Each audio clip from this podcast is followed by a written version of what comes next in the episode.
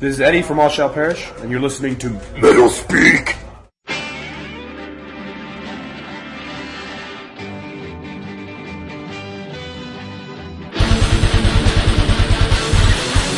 don't understand. Things were going so great. What, what happened? Something must have happened. It's not you. It's me. You're giving me the it's not you, it's me routine? I invented it's not you, it's me. Nobody tells me it's them, not me. If it's anybody, it's me. All right. George, it's you. You're damn right it's me.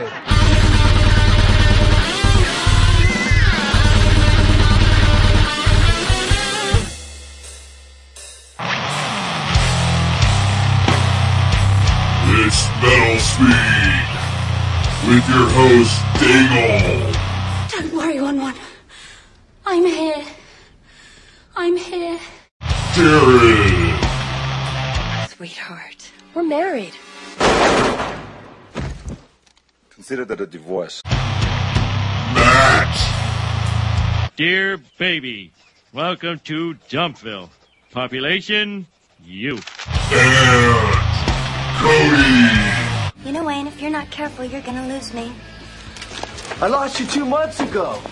Are you mental? Bitch!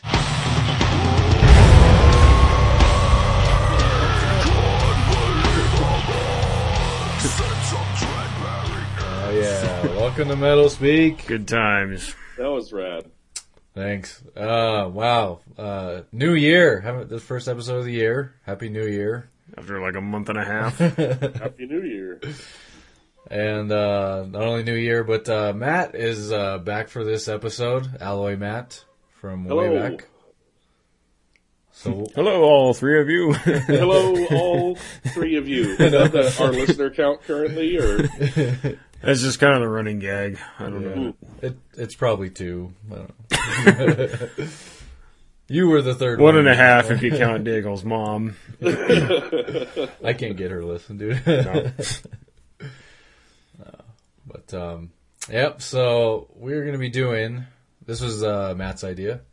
Top five awkward breakups you've had with bands. So basically, the songs that made you realize I don't really like this band anymore. So that should be fun. So we're saying the songs that were the were the catalyst for that, or are we just providing examples of the? I guess I could go either way. Yeah, for me, yeah, I, I don't see as how it couldn't work either way. Yeah. Right, yeah. Uh we'll we'll get to it. Uh this was a tough one for me, but um but yeah, we'll get to it. Before we do though, um oh yeah, and we're also gonna hear I think uh Jared went to a couple shows hear some thoughts on those, but um any uh, good stuff coming out next couple weeks, Jared? Uh, well, last couple of days, uh, looks like the new Dead in the Manger came out. I think we got the promo on that one. That one's really good. Kind of a crust, crust core black metal thing going on. Um, really atmospheric. Uh, next week's a big day. We got, uh, Denver's Call of the Void. Um, got a, their next, our second album out on Relapse called Ageless. Uh, Feed Her to the Sharks from Australia. Uh, Poland's Hate got one coming out. Uh, the new Marduk.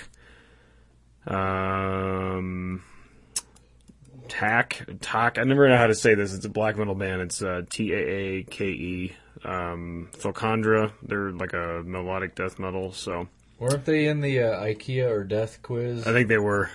yeah. So that's that's good for the next couple of weeks. Uh, the week after that, uh, the new Davos, which I think we got that Oh, one. Uh, 36 Crazy Fists, uh, Primitive Man, Num- another Denver band representing on Relapse. Um, Wait, 36 Crazy Fists is on Relapse? No. Uh, Primitive Man. Oh, I'm sorry. Yeah. So, um, yeah. It's going to be a good month, looks like. Sweet. It's pretty sweet. So far this year, I think uh, Mechina and Peripheries are my favorites. Hell yeah. Mechina's uh, at some point it just seems like they're not they're not going to be able to keep outdoing themselves. Makes me nervous. but uh, yeah, every time it's just really good stuff. Every band has their Saint Anger. Uh, Right? Which is why we're having this discussion. Right. Timely.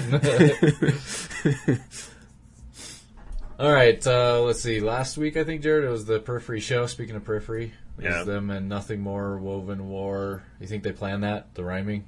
I actually was like, like running that off in my head. It was like Woven War, nothing more, peripher horrors. horror. Thank you, horror. And then it was Thank thank, you, you, thank you, scientist. So Yeah. I uh, did not go. I I don't know any of those bands except Periphery, and it was in Denver, and I was kind of, oh, thanks. so, uh, but what did I miss?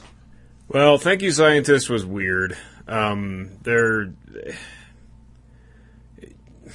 I, the the easiest thing I can think of because okay, so they have you know standard guitar, bass, uh, you know vocalist, uh, saxophone, trombone, and violin. ah, Um, and they all had the horn rim glasses and the beards and the whatever. So it's Wow. basically like if you took Ne Obliviscaris, uh, cut off their balls and then made them all work at Trader Joe's. Um, that's what you get. if, uh, A, a trendy coffee house. right, pretty much.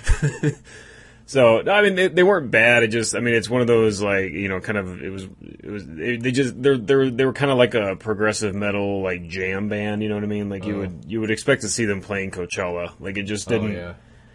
you know, nothing really fit with that other than you you know, you could argue for them being a good fit with Periphery from the progressive angle, but I mean people seem to be getting into it towards the end, you know, there's some people bouncing around and kind of head bobbing and stuff like that, but um, you know, cuz the rhythm section was pretty tight, but you know, I couldn't really I couldn't really hang with the vocals and you know, it was just kind of a weird hodgepodge of uh, influences that just didn't really fit together, so um, not that I have any objection to the use of brass instruments in metal. You know, Ihsahn has, has done that. Uh, that uh, Flesh Rot Yeah. album from a couple years ago. So just has to be done right.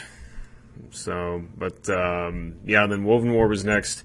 Um, I think if, unless you've been living under a rock, uh, Woven War is basically As I Lay Dying with uh, the guy from O Sleeper on vocals instead of uh, Wife Killer Tim Lambesis. So Uh, so, can I uh, interject with No! that? And I'm going to be on your side. He's like, oh, okay, then that's fine. well, all right then. I'm sorry, I'm, I'm coming off of sickness. Um, so, did anyone uh, did anyone else consider putting um, "As I Lay Dying" on their uh, playlist for tonight, just No. for the irony? No, because I was never into As I Lay Dying to begin with. yeah. Oh, gotcha. I have a, I've always had kind of a, a strict rule against uh, Christian metalcore. Yeah. So, which is, which is, and maybe that this is where the irony comes in because I actually fucking love Woven War. Like it's like, because I, I I can see where some of those influences like lyrically are kind of creeping in, but I don't think it's is like in your face. You know, as like Oh Sleeper would would have been, or you know, like the early As I Lay Dying. So, um, and it's definitely a different musical attack because it's not the the scream to the ground vocals. It's almost all clean. You know, you have a few, uh, you know, screams here and there, but it's not. That's not the centerpiece of the of the vocal attack. And it's actually so it's the bassist on doing vocals, and then it's uh, the the guy from O Sleeper. He plays guitar and does vocals at the same time. So they do a lot of lot of harmonies and stuff like that. And Oh, that's cool. um, I just remembered you guys, you and Matt talked about that uh, at the the last episode. The, Yeah. they're forgot about that. Yeah, and I because I because I actually and I was kind of surprised that it didn't make it onto my top ten because I was obsessed with that album for like two weeks. So, um, but yeah, they, they put on a great show. The the vocals were kind of touch and go on the first couple of songs. Um, you know, probably just trying to get warmed up. I know they, I think they did an acoustic set at a at a bookstore in like Littleton or something, and Oh, they really? just yeah. So they they did that at like five thirty, and I think their set started at like I don't know seven thirty or eight. So they had to you know, they probably played for an hour, meet and greet, and then probably just got in a car and came over and just like went right on stage and started playing. But uh, it was it was a great set. You know, they they hit all the high points in the album as far as I was concerned. They you know there wasn't a single uh, song they missed that that I didn't uh, enjoy. So really really good set. Um, if you haven't checked it out, I highly encourage it. Again, it's a little different. Uh, you know, the vocals. If you're if you're into the screaming, uh, you know, and, and you take a hard line on clean vocals, Geraldine, um, you're not gonna. You know, you're probably not gonna enjoy it, but um, if you're if you're into the kind of the more, I don't want to say softer, but you know, not as you know aggressive. You know, the mu- the music instrumentally it's still metal, but it's just the the vocals. Um, just a little more uh, even keeled there. So. Uh, they're actually, if you, if you guys don't know, uh, they're playing the Black Sheep. They're doing a local headliner on the 18th. Um, so it's them and then, huh? Uh, February? Yeah. Oh, cool. Yeah. So it's them and then, uh, there's another, uh, local metalcore band called Bridges and then, uh, yeah. which Forsyth speaks very, very highly of, uh, the sound guy over there, Black Sheep.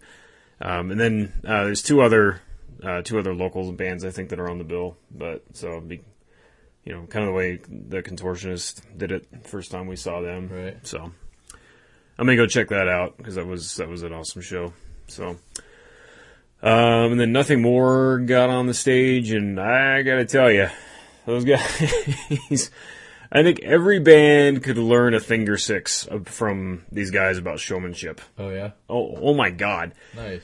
you know, I mean, I when when they announced, I had never heard of these guys until uh, Periphery announced the tour last fall, and so uh, you know went on to Spotify and checked them out, and I, and I think I had heard uh, their lead single because I, I think they get played on Kilo.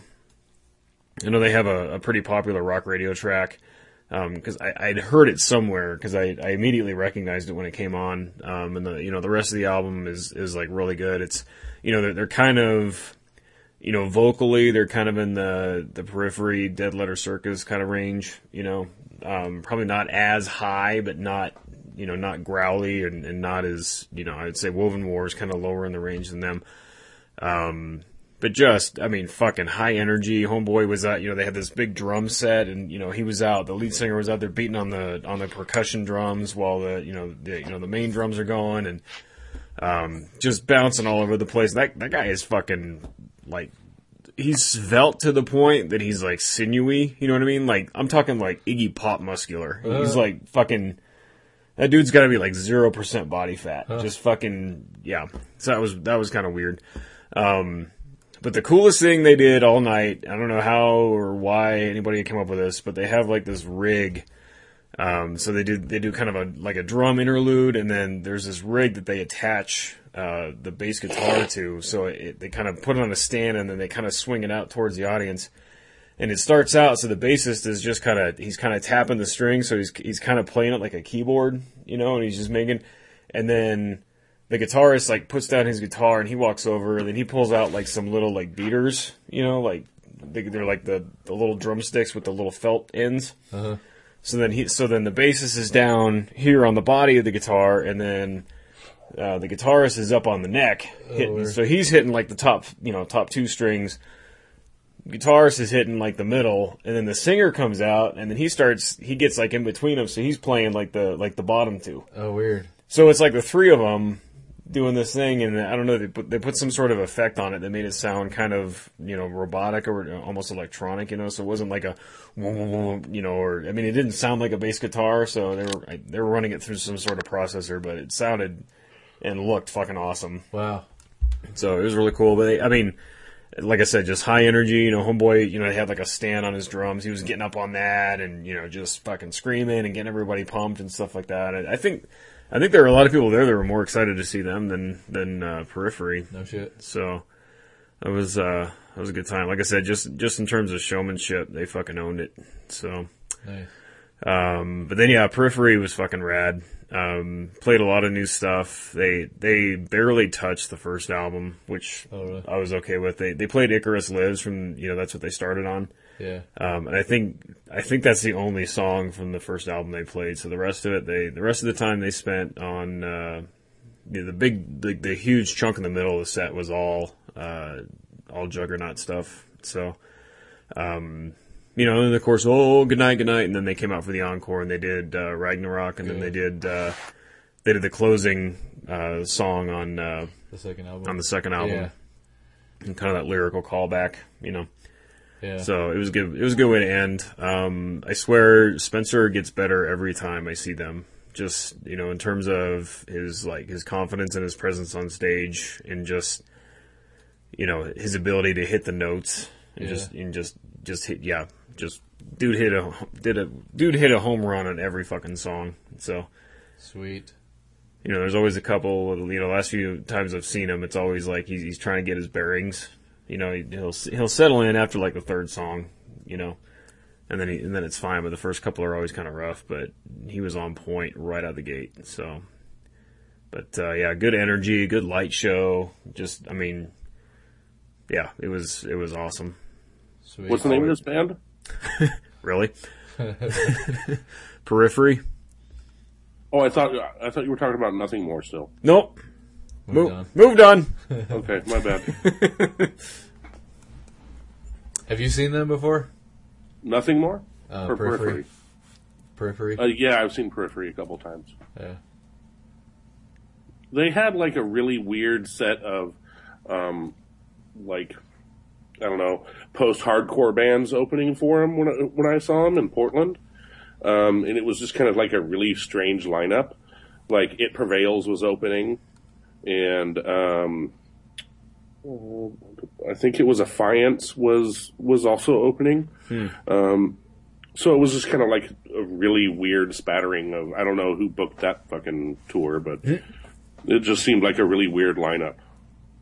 So I guess what I mean is there was a whole bunch of fucking like frat boy kids that, that were there to hardcore dance and whatnot.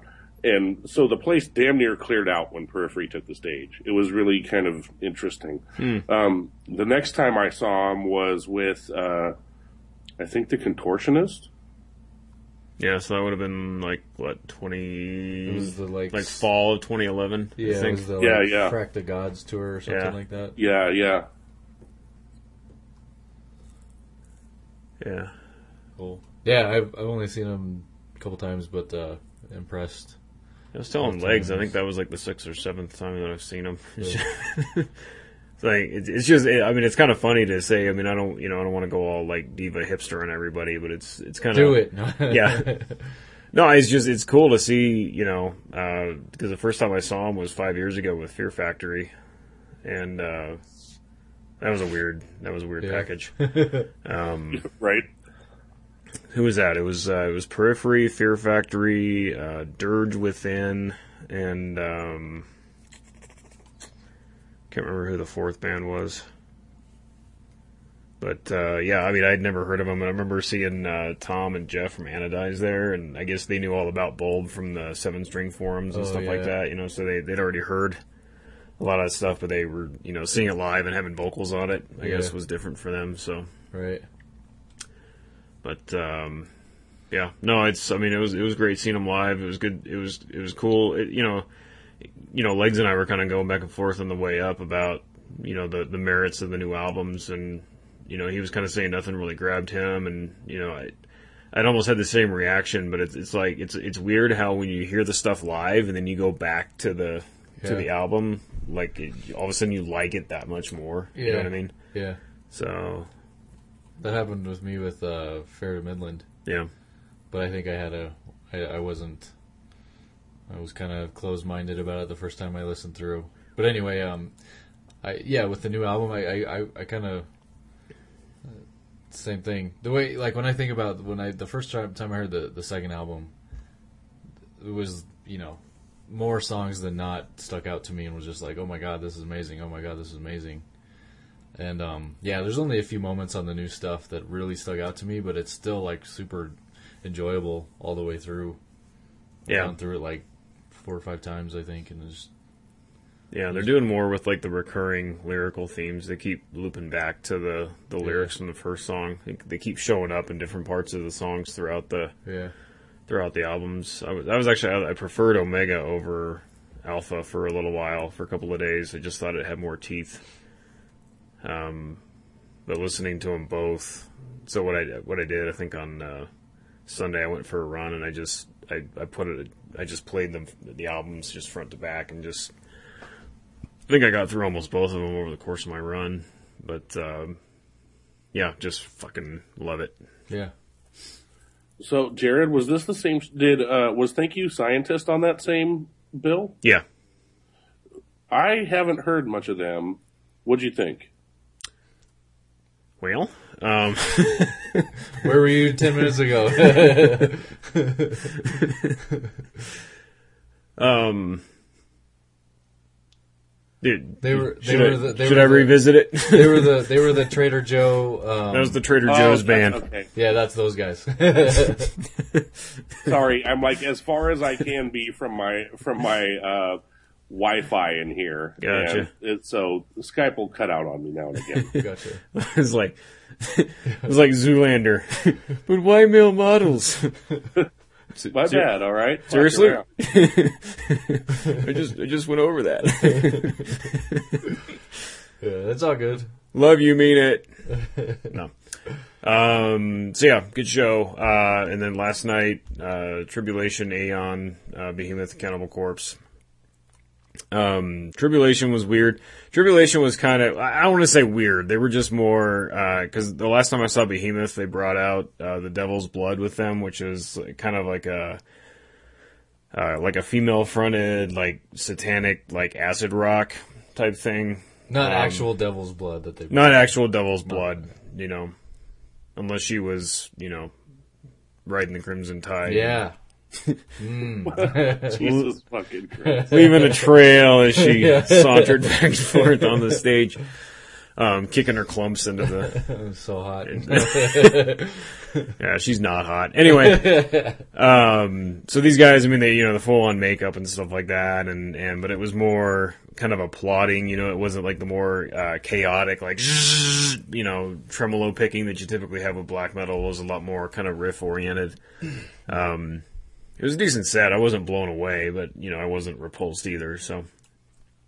Uh, they did a good job, and then, uh, Aeon got up there and fucking killed it. Uh, just, they really got the crowd going, you know, and they, um, it was, it was nice being able to kind of, uh, you know, cause I got the, the camera that my wife got me for Christmas, so I actually got to use the photo pass for a change and actually Yeah. like get in the pit and, and take some pictures and, uh, so that was, that was fun. And then, uh, yeah, they were, yeah, they just, they fucking killed it. Um, I don't want to spend too much time on them because, uh, Behemoth, fucking, Oh my god! I like I'm so excited. I took like 900 pictures on my camera last night, and I I I I'm I'm excited to go through them to find the good ones, but I'm also kind of fearing. I'm kind of nervous about it, or not nervous, but I don't want to do it because there's so much to wade through. But Yeah. the, the shots, if you're gonna shoot any band, it's Behemoth. And, Yeah.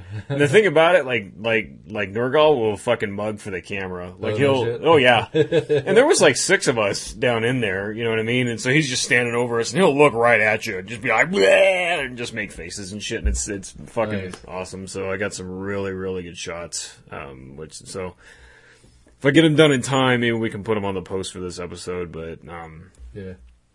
yeah, just the fucking killer set. There's, you know, it's uh, the second time I've, I've seen him. The the first time was a couple years ago, and it was right after he was coming off his leukemia treatment. You know, so he was still bald and and just you know, and, um, but still in in in perfect, you know, in full form. And this time was like no exception. Uh, play, you know, they played all the high points, and um, you know, there's just again, there's there's something to be said about not just the set pieces, but just the showmanship and the energy and just that wall of sound they create when they're playing, and uh, just yeah, just unfucking believable.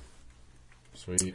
So saw a lot of cool. Well, well, um, and then Cannibal. Cannibal was a little. Uh, God. Um, I I think Behemoth should have closed, and Yeah. I. And, and I know I know why Cannibal, you know, headline. They're the elder statesmen, and that's you know, that's their right and, and whatever. But I, I I think even Corpse Grinder was pissed that like it didn't seem like the crowd was really feeling it. Like- Really? like I think people were moshing, but it was like you know you want to hear another song about blood, and everyone everyone's like yay, and then he's like, That's not good enough! yeah. Are you trying to piss me off? Do you want to hear another song about entrails in a rat's vagina? or, you know what I mean? Like With I his don't- neck with his fucking three foot thick neck. Yes, yeah. So I mean, it was like I I don't I don't mean to mock Cannibal Corpse because I have all, I have other albums. I bought a hoodie last night. I'm definitely a fan. I just Yeah. you could tell that he was working pretty hard, and Yeah. I think he was kind of facing a tough room because I think honestly, I think that entire crowd was just reeling from Behemoth, and so.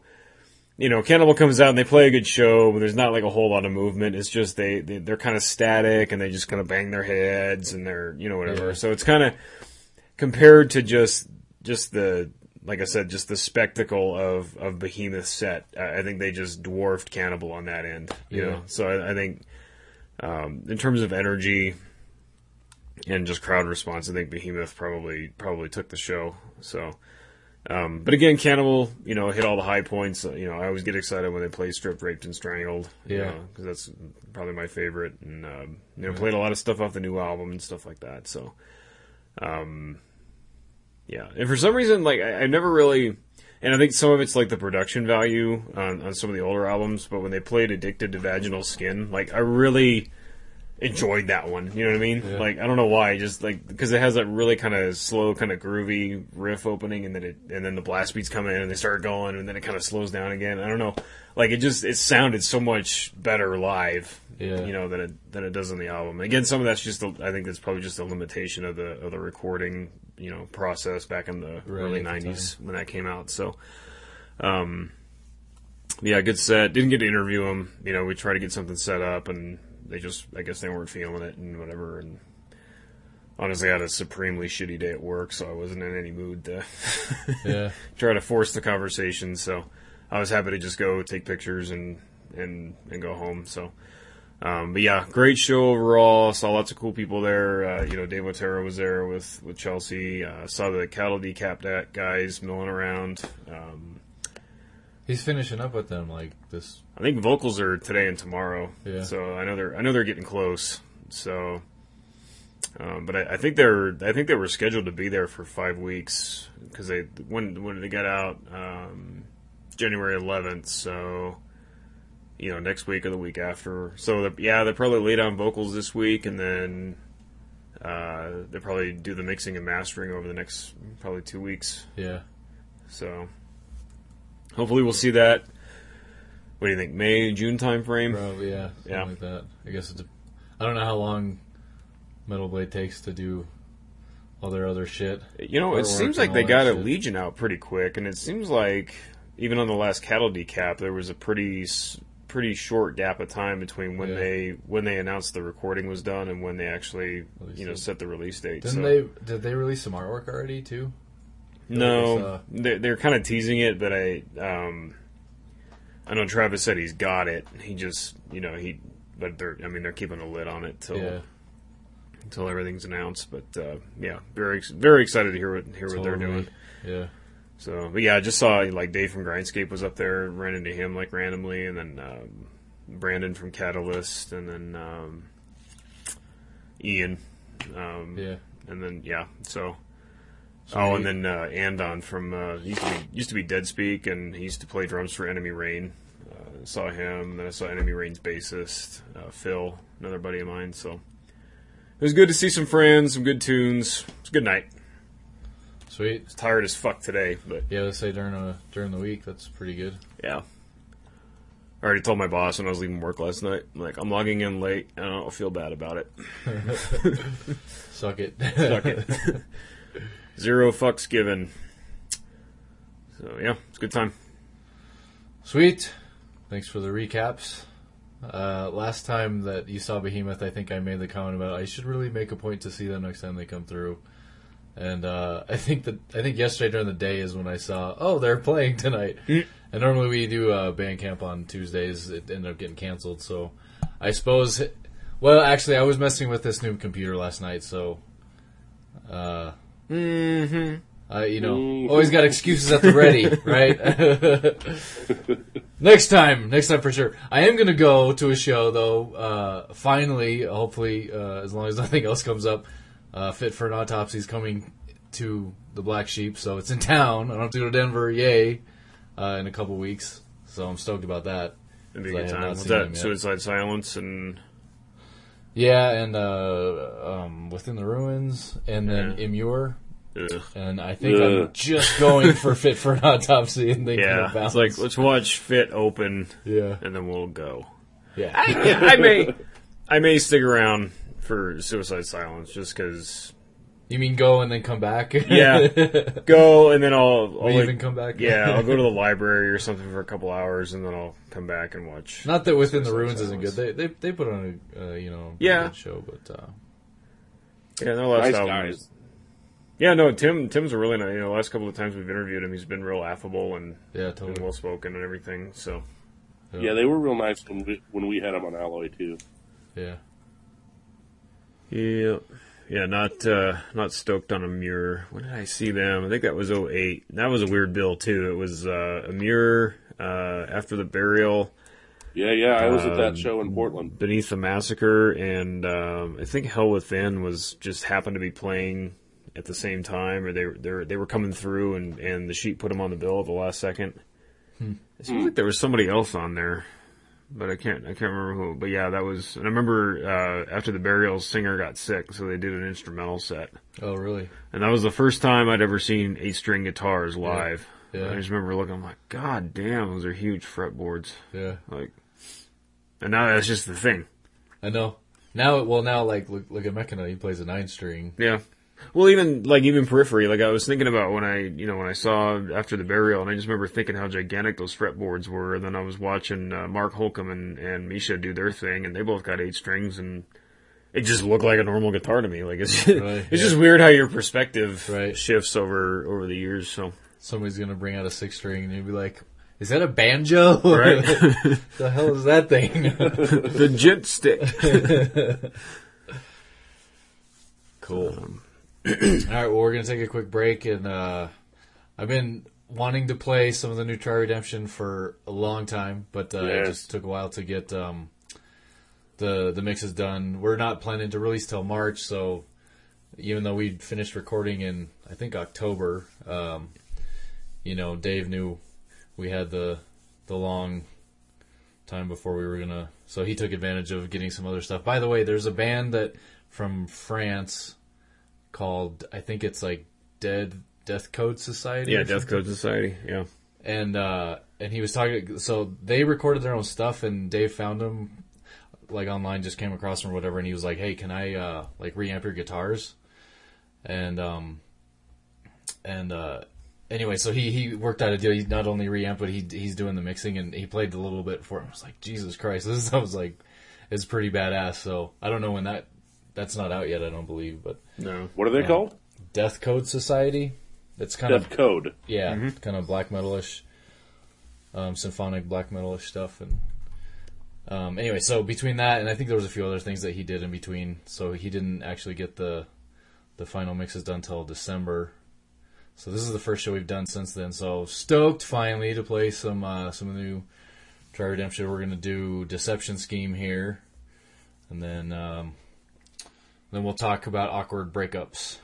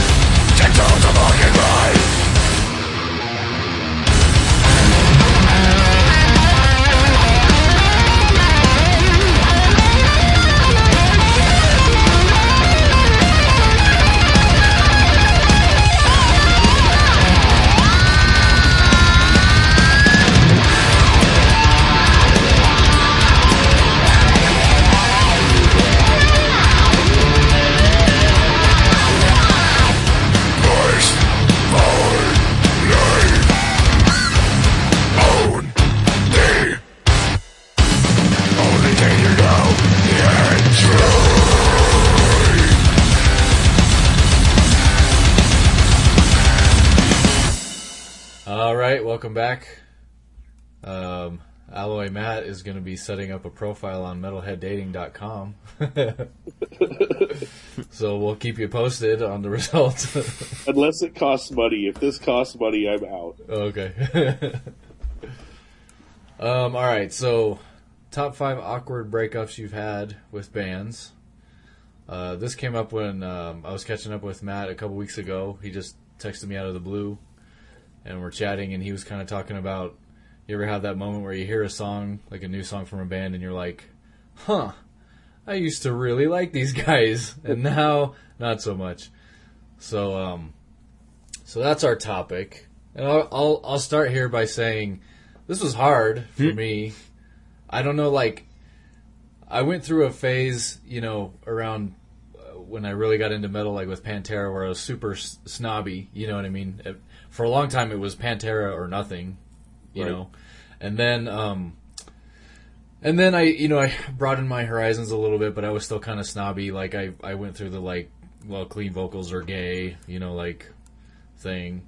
And um, anyway, in the last, especially since we started doing the podcast, um, I just I I give less and less fucks about like what's actually going on. Like it's just if I like the way it sounds, then I like it. You know, who cares? And um, and and you know, if bands change, like like Morbid Angel's a good example. You know, their their latest album was quite a bit different. A lot of people like really hated it, and I just the you know the idea of hate just never came into it for me. I I didn't even like dislike it that much. I I liked it. I didn't like it as much as other stuff, but as you know. Anyway, um, so it was hard for me to think of bands that like I really don't like anymore. Like, you know, I it's it's it's like neutral or I like a band. You know what I mean? Like, it's it's I really had to think about bands that are that I go beyond that neutral. Right? Like, yeah, I really don't care about these guys at all anymore. So there's there's a lot of there's a lot of bands in my list that are just kind of stretches, just to, just to get to the five five items. But um, yeah. So uh, when I when I told Jared that was the topic, he goes, "Oh, I could go on that for days," and I'm like, "Wow, not me." And he's all cough, Korn, cough, and I'm like, "Oh, well, that would be perfect. That is. That's like the one band that like really I could legitimately say I used to love them so much, and now, yeah, I don't care." So Yeah, I didn't yeah. pick Korn because I, I figured that would be aping the uh, Jared's. Uh, I'm assuming you picked them. Maybe. Well, I guess we'll find out. Maybe, maybe not. So, any other uh, opening thoughts before we dive in here from you guys? Yeah, I mean it was it was pretty easy to come up with. Just like the second you said it, I had like my top three like that, and then it was uh, the the fourth and the fifth were were semi rough. Um, and I, I can't even remember. I think I was just I think I was browsing one of the bands on Spotify, and then uh, this band came up in the related ones, and I was like, oh yeah, that's a perfect fucking example. So. Uh, most of this, most of this pertains to stuff I listened to like right around college and, and a little bit after. Before, you know, I was because I really didn't start listening to like the more you know intense underground stuff till probably right after I got out of college. You know, with like strapping, strapping young lad and stuff like that is where. I mean, I listened to Fear Factory and stuff, you know, um, in college, but nothing in Sepultura. But I didn't really you know, delved into the underground stuff, and then, um, you know, I think 03 is when I really started, you know, listening to like Meshuggah and Dimmu and stuff like that, and so, but yeah, most of these most of these bands are are stuff that I would have gone insane over in uh, in 2001, 2002, you know, and Yeah. now I'm like, meh. Yeah, a lot of mine's older stuff too. Older being, I guess, around 2004 is probably when when these bands were last relevant. Yeah. I think my earliest goes to like the 90s. So, yeah. Well, what's your first pick? Well, I didn't really uh, order these in any particular order, so we'll just start with this right here. Right. Um, I did buy this. I, there's a couple songs I was like, well, I, I'll spend the dollar and buy these. So I bought this song. I don't own Reload, but uh, yeah, the memory. And the reason I so if if I had to pick the the the first time that I thought maybe I don't like Metallica, it was probably. I, I vividly remember it was when um, Load was coming out and the first single was Until It Until It Sleeps. Sleeps, yeah. And they played Right. it on Kilo. And, and I remember the night they played that. I was Yeah. in the bathroom. Yeah, like, Tucker and I- because no one, everyone was making noise, and I had to. Yeah. I had to take my boombox into the bathroom and lock the door. Yeah, I because was like, I I need to hear this. disturbed. Yeah, right. I like it how this moment is a lot like I remember where I was September 11th. right. Yeah. well, it's it's uh, Like you can all vividly describe right. exactly what. It's it's Yep. nothing like that, but it's kind of like that, you know. But, but um, yeah, no, I was at uh, Almost as traumatic. Yeah, I was I was at Tucker's house, and uh and you know because they because Kilo had been building it up for I don't know a week or maybe more. Like new Metallica's coming, new Metallica, and we were so excited. And I remember when it first started, I was like, oh, that's different. And then I kept thinking like anytime now, like the like blast beat or uh, the double bass is gonna kick in. It's gonna be like some really awesome thrash part. Any minute now. Any minute now. And then before I knew it, the song was over. I was like, huh, that is not what I thought it was going to be at all. And I remember we were still kind of like in denial. We was like, we didn't want to say like that sucked. You know what I mean? It was like, Yeah. well, it was Metallica. It was like, yeah, it was, it was pretty good. It was different, you know. Anyway, um, and then, you know, it just, it didn't really get any better from that. Like everything that came out. But I picked this song because that uh, annoying, yes, at the end.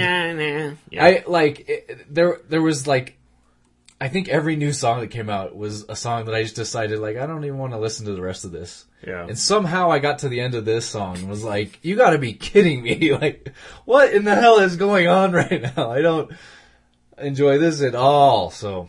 Uh, you know, but like I said, I, I don't hate Metallica. In fact, you know, they were on the Colbert Report a couple months ago, and they played "For Whom the Bell Tolls" in its entirety, which was great because uh, the first time I saw them, um, it was the Load tour, I think, and uh, and I was so disappointed because all the old shit they did, they did in medleys. They didn't play any of the old shit all the way through. I was so discouraged. All the like new shit or, or all the full songs they played was all the new shit. And I remember this is when I was kind of snobby. I remember looking over when they were playing King Nothing. I looked over and there was these college dudes, like short hair and just like jock college looking dudes that were so into it. They were loving it. And I remember thinking like, this is Metallica. You're not allowed. You're not the kind of you know because I was a snob. You know what I mean? Like I just thought you're not a metal like person, and it just it, really like did a number on me. I was high that night too. It probably had something to do with it too. But I remember just being like, ah, man, boo. But yeah, now it's like, yeah, whatever. You know, they're Metallica's Metallica, and I, I'll always love the old stuff and Yeah. whatever. Yeah, I've tried to I've tried to hold out hope. You know, I mean, I I bought Saint Anger, I bought Death Magnetic. You know, with all their shitty production. You know, so we we'll see. Yeah, We'll see. But yeah, I'm, I'm kind of the same with you. Like when I, you know, because I, I try to sneak in, you know, when- when I think about stuff that I, I'm okay with my daughter hearing in the car, you know, like I've actually played Master of Puppets, yeah, you know, with her, mm-hmm. you know, so, so this kind of stuff I play, I could play with my kids. yeah, You know what I mean? Not that it's, not that it's safe, but it's safer. yeah. Right. than like you know entrails ripped from a virgin's cunt. Probably not going to play that. Raped in hatred by vines of thorn. Right, right. so, alrighty. Uh, here's my number five.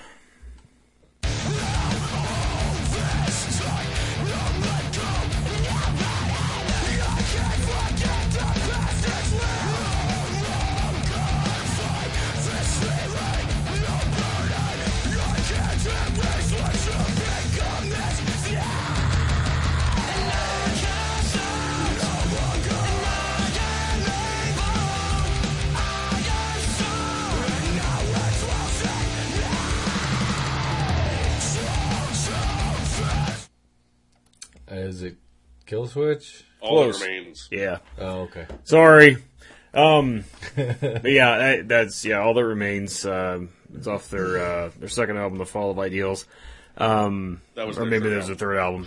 Yeah. Um, yeah, you know, that was one of those like I, I really liked. You know, I had this this metalcore phase, uh, like 2004, 2005. Uh, so uh, when I bought this Darkened Heart, like I really liked it. I liked the vocal melodies. I liked the you know the rhythms and everything. And then when this one came out, like just you know awesome production, like really epic choruses, like just you know, I mean, as far as like to me, that album was like a metalcore fans metal. You know what I mean? Yeah, metalcore fans metalcore album. Like everything, just everything on that on that one just clicked. And then uh, they put out Overcome in 2008, and I was I was somewhat I wasn't blown away. I thought I thought the um, the song Two Weeks was okay, and then I, I heard it on the radio like Yeah. like three or four months after. The radio edit version. Yeah, and uh, so I was like, or I was like, that's weird that you know that all of a sudden I'm hearing all that remains on Kilo.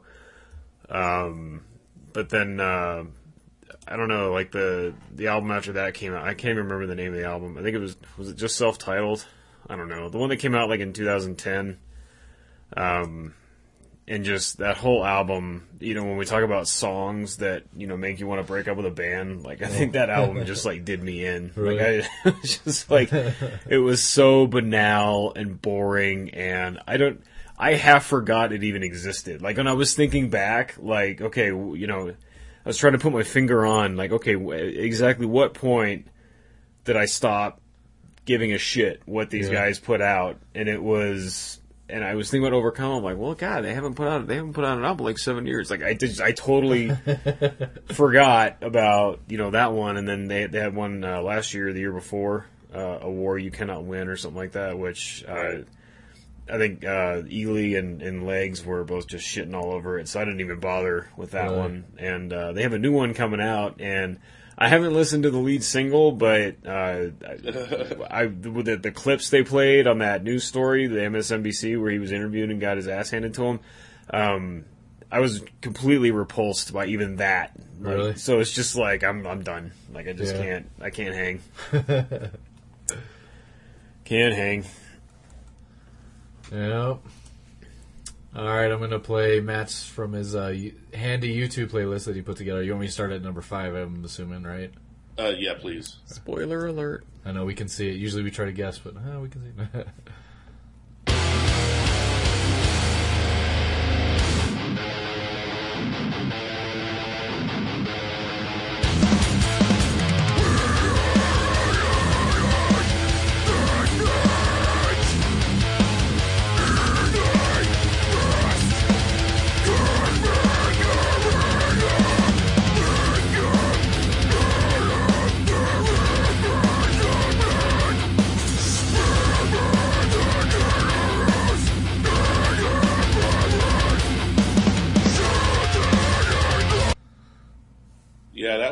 I Declare War's The Dot, which was on their um, second record. I'm pretty sure it was their second record. That's the third Um, third record. and we both it got it wrong. yeah, it's it was garbage. Um, and it's it's mostly because they got. I think it's because they got a new vocalist. Um, they used to have Jonathan Huber, who did vocals for Pathology Oh, yeah. most recently. yep. Um, and I, I, was a big fan of I Declare War with him as the vocalist. But then I found out they were getting a new vocalist, um, the vocalist from, I think they, they were called What Lies Beneath, um, like a deathcore band out of, out of Oregon. Right. Um, and I was like, oh, well, that could be cool because I like both of those bands. And then it just turned into this. Um, and if if you wanted to, if you really want to hear something interesting, go to the last maybe minute of this song.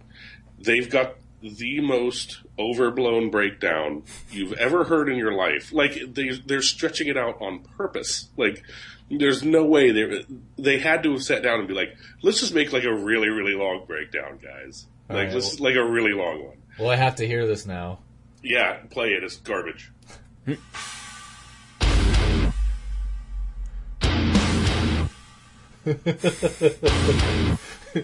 You know what this reminds me of?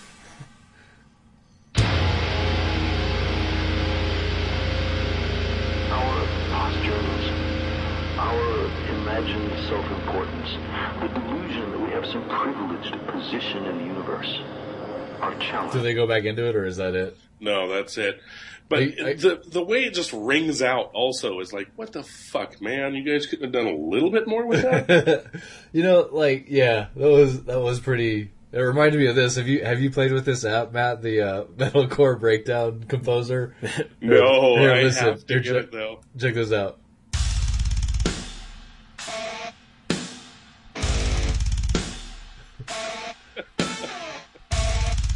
Jared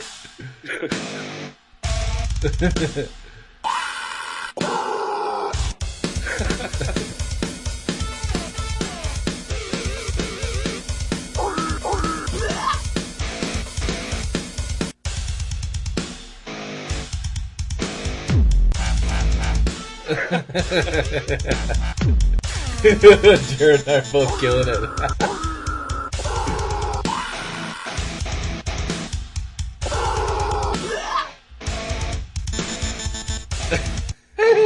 yeah.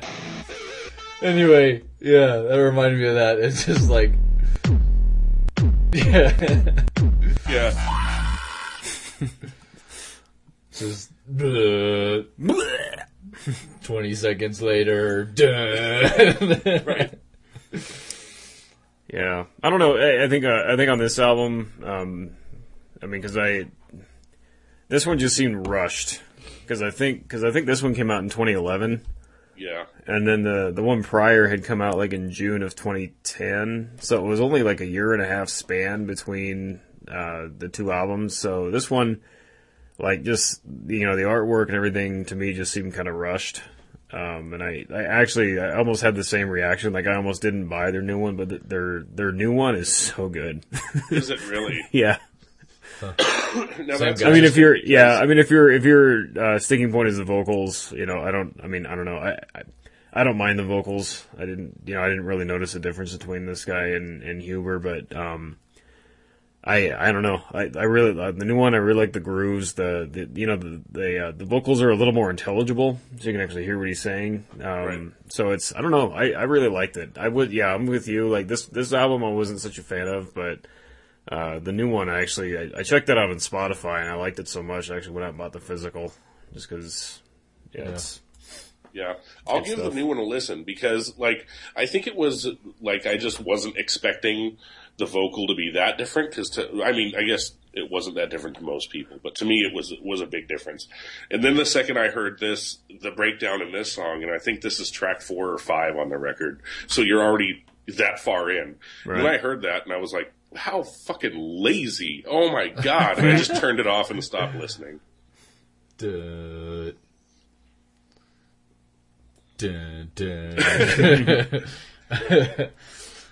All right.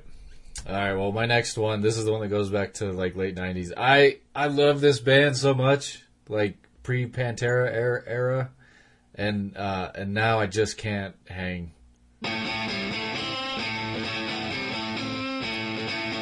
Rage. Yeah.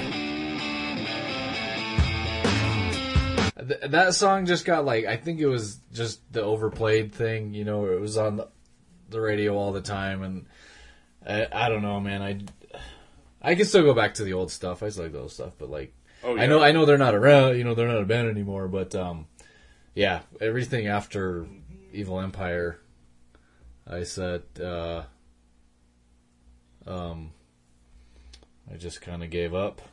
no thanks. Yeah, I never really could get into them. I think it was just Really? the political stuff, you know, just too too left wing.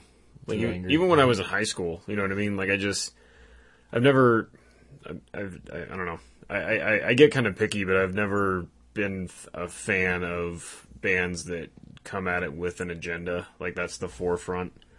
Right. You know what I mean? Yeah. Like, I think the Yeah. only political band that I would really say I'm just like a rabid fan of would be like Misery Index. You know, because they Oh. had, uh, you know, Heirs to Thievery was just soaked in it.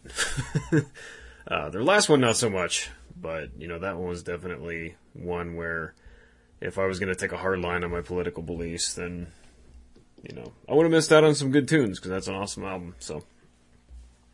Yeah, and Rage were, I mean, for my money, the kings of like nu metal, right?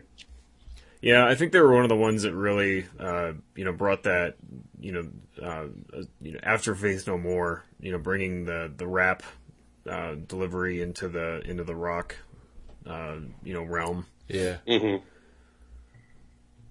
So Yeah, and I that could be a- why I didn't like it because I hated rap back then too. So Oh, yeah. and why I was again just taking a hard and drawing a line in the sand on that. Yeah, I don't know why it like the the the lyrical content and the rap it like never bothered me at all. I don't know if it was because it was about the time that I was really getting into playing guitar and maybe just the way that Tom Morello plays, the things he does, like stuck out to me more than anything else. I you know I think. Um, yeah, I was huge into Rage Against. I re- I wore Rage Against the Machine into a Pantera mosh pit. I think you told us that it was white. You just got your ass. Uh, it wasn't you. white. It was it was the black. It was the Evil Empire. It was the kid with the, Ah. the Evil Empire um, album cover. Yeah. Yes, I did get my ha- my ass handed to me though. I was like, like two seconds in, I was like, this was a mistake.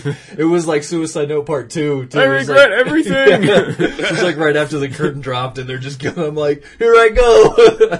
just, uh, hilarious. Yeah. I have a, a, a lot of respect for Rage Against the Machine though, because that was kind of um, introductory into metal for me. Because like just as Rage Against the Machine was coming out, I was just exiting um, like Christian school. Like I'd been Oh, really? sent to Christian school my entire life up until uh, midway through junior high, and w- the culture shock of going from that to public school and having like now I have access to like Rage Against the Machine and and Korn and stuff like that was um, that was kind of influential in, in metal to me was was Rage Against the Machine. So Yeah. good looking out on Rage Against the Machine.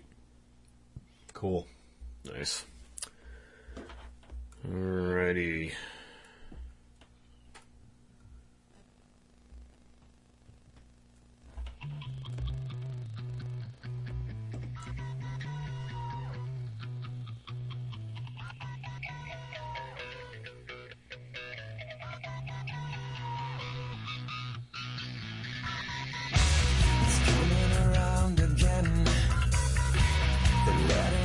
Oh, good shout.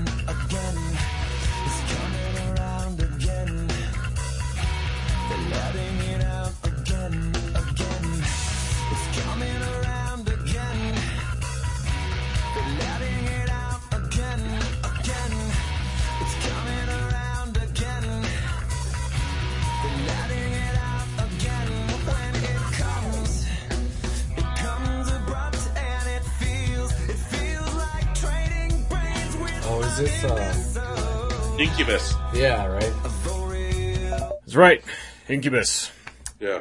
Um, so this is a band. I uh, the way I first heard of them was they were they had a song on a sampler CD that came with uh, "Follow the Leader" by Korn, and uh, I think like they were on there. Orgy was on there. Um, Static X, like you know, just a whole Mhm, bunch mhm. of you know bands that I probably would never would have heard of um, if not for for the sampler. But um, so that's when uh, their second album, Science, was out.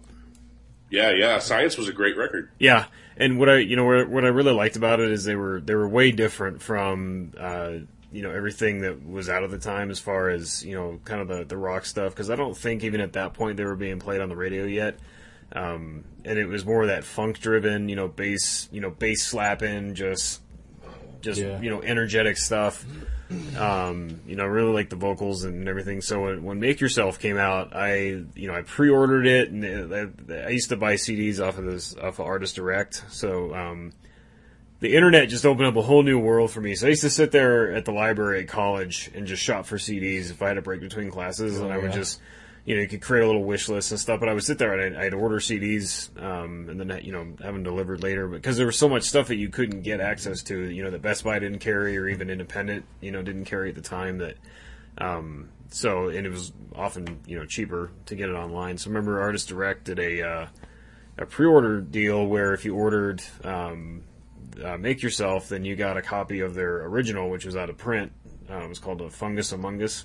Oh, Yeah, that was a good record too. Yeah, so I got those together, and that, that's like literally that album like defined my life for uh, pretty much the entire fall of 1999. That's like all I listened to was that fucking album, and uh, and then um, God, what was what was the next one? It came out in uh, 2001. Um, Morning View, I think. Yeah, it had like Megalomaniac on it, wasn't it? Yeah, and that one was it was okay because I mean uh, you know Make Yourself was kind of a grower for me because I, I thought some of the the rhythm patterns and some of the time signatures were, were a little wonky, but um, you know once you kind of settled into it, it was fine. Um, but then this one, it just it, it kind of struck me as a, as a little bland, like they weren't you know pushing the envelope as hard as they could have, and so. Um, you know, I think that that breakup moment is, you know, when you hear that there's a song on there called uh, "I Wish You Were Here," and it, got played on the radio ahead of the release, you know, and I bought the CD hoping that maybe, you know, they had just, you know, thrown the thrown the plebes a, a bone to get some radio play, but there was actually going to be some stuff with some substance, and you know, that thing front to back. I, I honestly think I've only listened to that album. It's been what 16 years, 15 Wow. years, and I've I've probably listened to that album front to back four times, Wow. if that. You know what I mean? It's just I was so I felt so let down, and then um, a couple of years later they came out with uh, I think it was a crow left in the murder or something like that. And it was the same thing. The lead single was so boring. I just remember the first time I heard it, I'm like, God, this is terrible. Huh. So they just went. They That went from this innovative, fucking like fresh, you know, exciting band to just. It was like they had. They had been forced into a mold and they were just accepting it, and that made me so angry. Like, Yeah. I was, it was like, fine, fuck you guys. Like, I didn't even buy it. I didn't even buy that album. You know what I mean? It's like the last one I bought was Morning View back in like 2001, and I haven't, you know. And apparently, I was still pissed, but I, Are they still around? but um, I don't, know- I don't know. Yeah, I they think, are. I I, actually they, looked them up because I um, was missing some of those old albums and, and was digging them, trying to torrent them, and I found like a, a, a Incubus greatest hits kind of thing. And I was like, sure, I'll grab it. And uh, it made me start googling them, and they've got an active Twitter account, and they do like uh, ma- mostly festivals nowadays. Download Festival, I think, was the last time they did a, did a show. yeah, yeah. I think there's, I think there, they they've had three or four albums out since, you know, since I kicked them to the curb. But uh, yeah. But I still like if I'm feeling nostalgic, I'll still go back and, and listen to Make Yourself, and it's still so good. Like especially that song, like the the the, the fucking uh, vocal melodies and the choruses and stuff. Like it's just yeah. The guy was an That guy- amazing singer. That dude's a hook machine. Yep. So, all right, Matt's next pick. Cool. We're gonna There be here go. forever.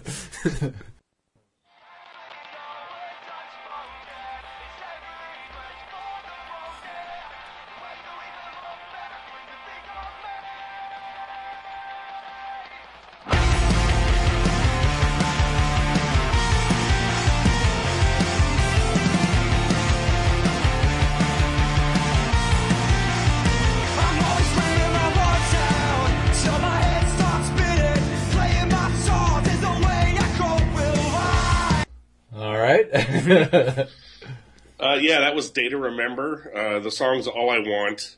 Um, and it was really the only good track on that album. Um, they, uh, prior to that was Homesick, which was, I guess, their big launch album. Um, and, and I thought was very good. And I understand it's not very metal. It's not metal at all by almost all standards. Um, but I, I was a big fan, big fan of A Day to Remember for a short time. Um, well, until that album came out. Um, and it had, I felt like it lost a lot of its energy. Their, their main songwriter had left the band prior to the, to writing that album.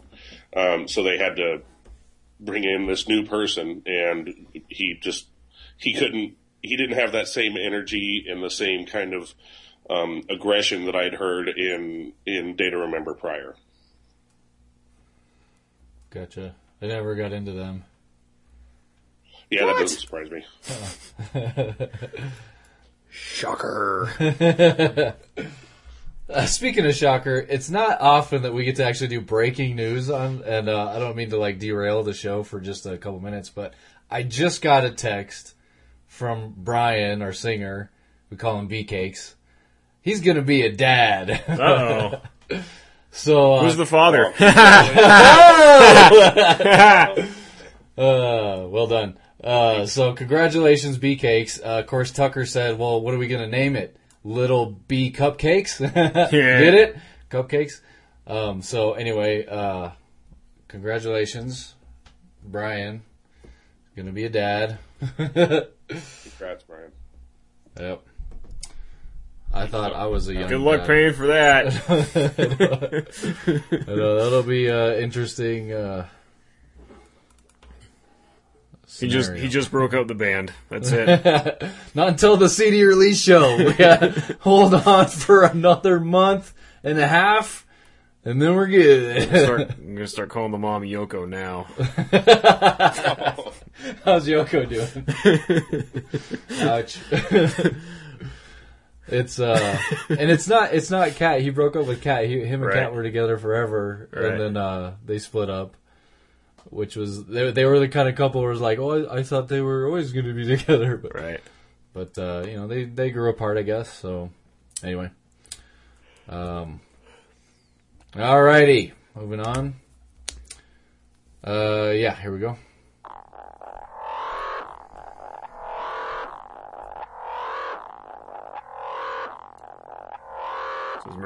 Marilyn Manson? No. No. Megadeth. Yeah. I hate this song. Yeah, I. he can't even get through the first. I there. It's it's kind of the same thing with like Metallica, where it's like consistently over and over and stuff I'm just not into. into. And I used to love them so much. I, I mean, I still love like Rust in Peace. Rust in Peace is one of my all time favorite. It'll probably be one of my all time favorite albums forever. It's just like I, I've got such good memories of, of listening to Rust in Peace over and over, and um, Countdown to Extinction was really good too. And then and then I think this is the one right after Countdown to Extinction. Yeah, euthanasia. Oh, that's right, euthanasia, which was, was wasn't bad either. Euthanasia was pretty good. That was probably when I started listening to him. Yeah. I think that's probably the only Megadeth album I actually own. Um, Yeah. Uh, but yeah, I think that's right around the time that he kind of turned into like a right wing Christian like nut job. Yeah, And that just- it's just weird, man. Like, Yeah. so yeah, Yeah, that that Good was riddance, Megadeth. That was annoying. I remember hearing that on the radio. And then that was the same thing. It's like Megadeth's on the radio. We're like, Yeah. really? That's uh, okay. Yeah. um, well, I, I, I guess that's not true. I guess Kilo used to play uh, Yeah, Symphony of Symphony of Destruction Destruction a lot. So, All credit due though, the opening riff to that track is fucking dope. well, you know, you know what it is ex- yeah. like right away. If, that's the nothing else, thing. it's you know it's, what I mean? it's memorable. But uh, yeah, I just the the song is I don't know. I just it doesn't do anything for me. And then I Yeah, I get you. it was it was at that point I just really lost interest. You know, I know they've done like three two three albums since then. I think. Yeah. And just no thanks. Yep. Alrighty. Three. Good shout. Yeah.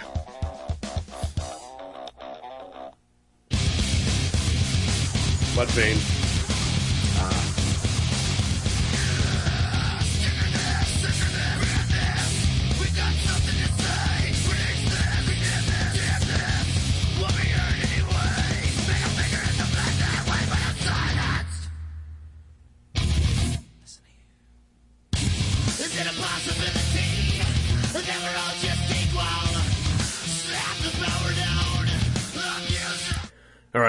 So yeah, Oh, Matt already called it yeah. Mudvayne. Um, so I can't say f- definitively that uh, I've I broke up with Mudvayne the same way I broke up with Incubus. I've actually, I think I own all of their albums, just in the fervent hope that you know because that one to me, that album was just the pinnacle of everything that embodies what I loved about them. You know, I think that because I think the mainstream media refer to them as like math metal. You know, now comparatively, you know, if Oh, you were to put these guys up against like you know like Psyopus or somebody like they like there's no or Dillinger, like there's no fucking contest. Um, but you know, at the time, again, it was like the you know the time signature shifts and that you know that just that bass tone and just everything. Um, I mean, the, the debut album was good. Uh, I liked it, but uh, that album, I just the end of all things to come. I just I fucking again uh, takes me right back to the fall of 2002. You know what I mean? Like, Yeah. you know, out on my own, working two jobs, working seven days a week, and so the the little joys I had because I was dirt poor would was sitting at home, drinking beer, playing my PlayStation, and listening to that album.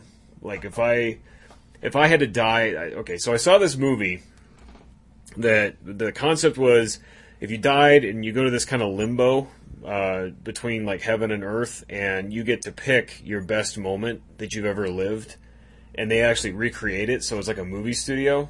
They recreate it for you, and it triggers the memory. And as soon as the memory triggers, you go to heaven, and then you just live that moment over and over and over Forever. forever. What is this movie? Ah, I have to check. I, I forget. I saw it like ten years ago. Anyway, that would be that would be my moment. Playing Grand Theft Auto, Vice City, drinking beer, and listening to this album. Oh, no that would be that's that's what I would want to live over and over. Um, I don't know why, but, it, but anyway, so you know, fast forward a couple years later, and uh, they put out this piece of shit.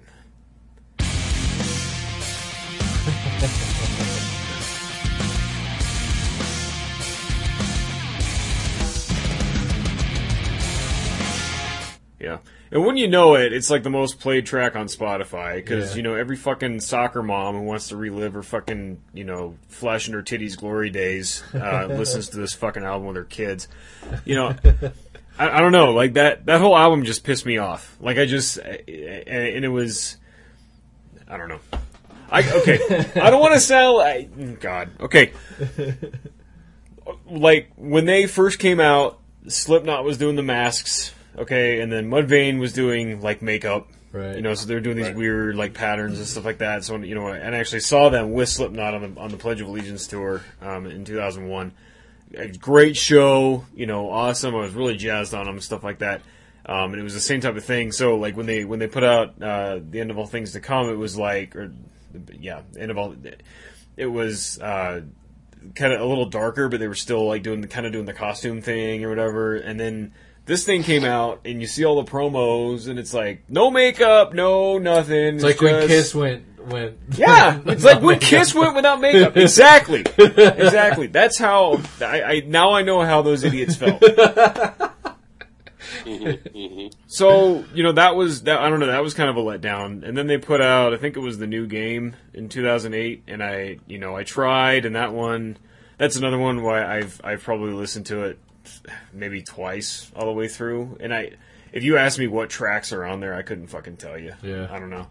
Um, but then they they put out a self titled one in 2009 that was actually half decent. It wasn't the best thing ever, um, but I you know it didn't cause me to cause me to almost abandon all hope like uh, like Lost and Found did. So because there is one song on there called Beyond the Pale, which is really good, and there on that one there's there's definitely hints of their old selves, you know, musically. And I think they were I think they realized they were trying to bring that back. I just I, I don't know I don't know why they got so vanilla on those two albums, and and you know with with uh, Chad's side stuff with Hell Yeah and stuff like that. I don't know if maybe that just you know, writing writing songs about drinking and drinking while writing songs about drinking just like killed his motivation. Like I don't know. Like I just so um but yeah, that was that was one band that um you know, the end of all things to come is to me is just their pinnacle and they they haven't been able to top it since. So So you're you're saying that you're not feeling happy now?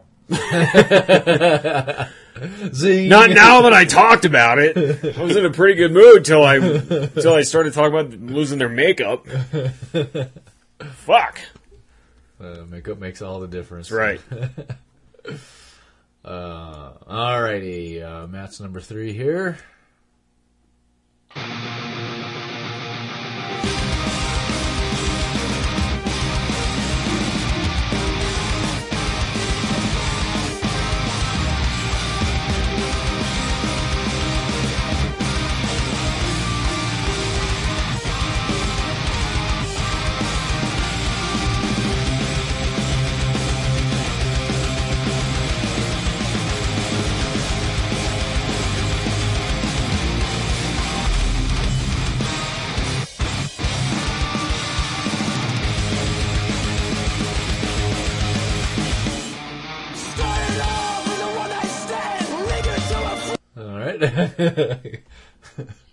Uh, that was uh, "It Never Ends," which is also how their intro is. Um, by, by Bring Me the Horizon. Um, I was a big fan of their uh, their first album had "Pray for Plagues" on it. Um, I thought it was really good for deathcore anyway. Um, and then I remember when this came out, I was trying to defend it to people um, because Bring Me the Horizon is is definitely one of those bands at the time anyway was oh that's not metal if you if you like Bring Me the Horizon. And um, I always tried to avoid that kind of thinking. And so I, I tried to defend it for a little while. And then I was like yeah it's, it it it's just crap. Like it, it's nothing compared to um, Count Your Blessings was the album that Pray for Plagues was on. Uh, and yeah I, I, I don't know I, I just re- remember finally letting the album set, like, kind of set in after listening to it once or twice, and it was like, uh, all right, well, it was fun while it lasted, guys. Yeah. Another band I never got into. not because of any like, oh, they're not metal. I just, I think, I think they were probably coming out around that time that I was, um, just kind of outside of any any metal stuff at all. You know what I mean? Yeah, and they kind of got like deathcore was really taking off at the at around the time that Bring Me the Horizon was out, and there were so many other bands that were just doing it so much better. Um, but I, I still thought Count Your Blessings was really good. I think they were in competition with like your Whitechapels and your Winds of Plague and um, uh, Oceano, like uh, other big air quotes around big um, deathcore bands, and they just I I don't know they probably got drowned in it a little bit. Gotcha. Alrighty, next up on my list. Organize a vocal. As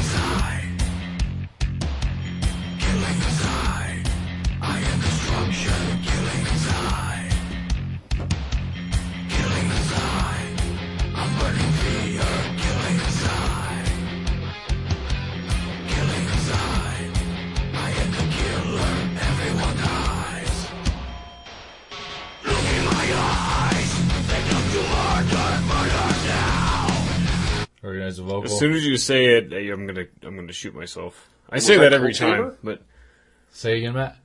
Was that coal Chamber? No. Okay. was it Static X? Nope. No. Um, it's uh, Max Cavalera as the singer. It's the the side thing he did with his brother. Uh, It's- Soulfly? Cavalera Conspiracy. It's it's the side thing. It's a Cavalera Conspiracy. Oh, gotcha. And their first album was awesome. I really enjoyed it. The I think the last track I can't remember the name of it now, but it, um, had this just super brutal riff, like just groove all day long. It was it was great, and uh, and I was excited about the second album that this one Blunt Force Trauma. Um, I was excited about that coming out, and then it was kind of like what Jared mentioned. I think I've only listened to it all the way through once. It just nothing stuck out the way that the first album did, and then I just was like, meh. All right, I guess I don't like them anymore. and uh, I don't think they've done another album, the two of them. But um, it was really disappointing because you know the early Sepultura stuff was, yeah, it's still a classic. It's just, it's uh, you can always go back to it. It's still enjoyable. And uh, you know once the the root roots wasn't bad, but then um, you know the Soulfly stuff started happening, and then the the newer Sepultura stuff I I couldn't get into at all, and so I was really excited about the idea of of those two, you know, making music again, and that first album was awesome, and then now nothing. So, yep. That's all I have to say about that. That's all I have to say about that. Alrighty. Everyone's gonna pick up on this right away. Maybe not.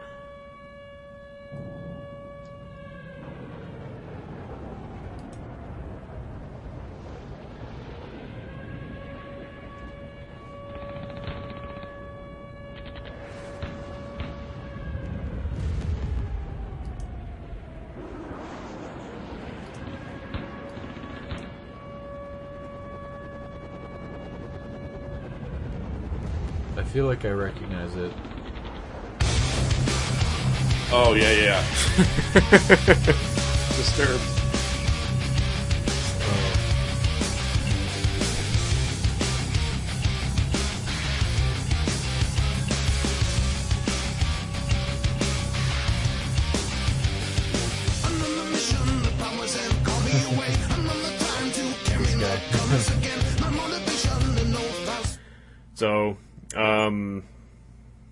Any guesses? so, um, yeah, that's that's another one. Uh, I have a long torrid history with that band. So, uh, you know, Disturbed is another one. I, you know, uh, started listening to them. You know, right when the sickness came out, and and again, it was one of those like it was so.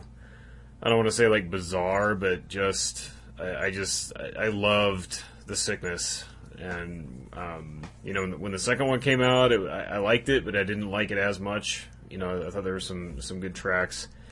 Um, and I think a couple years later, I think Ten Thousand Fists came out, and like really the only the title track was okay, and then they had the Genesis cover, Land of Confusion. Oh, yeah. but those were the only things that really kind of stuck out, and then. Uh, and then I think this one came out indestructible, and I think that like that opening riff on that one's pretty good, but like the rest of this, the rest of the album is just like bleh. And then uh, their last album they put out in 2010, uh, I was so mad that I spent money on that, like just like angry. It was just, you know what I mean? It's just one of those like I understand you know, being kind of faithful to your core audience and, and kind of knowing what, what people demand. But I mean, the, the, you're talking talk about a band that has just experienced zero creative growth. you know, over, Yeah. over like an eight year span. You know what I mean? It's like they just keep releasing the same fucking album, and it's just why I didn't cue in on that.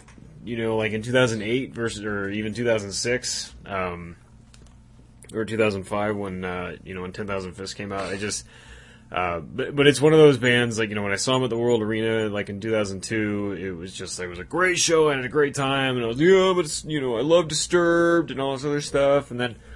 I don't know. Eh, like I said, it just it was like after the, the third or fourth just iteration of it was almost like they were, they were playing the same riffs from previous albums just backwards. Oh, really? You know what I mean? Just like they just in, in, it- in it. I don't know.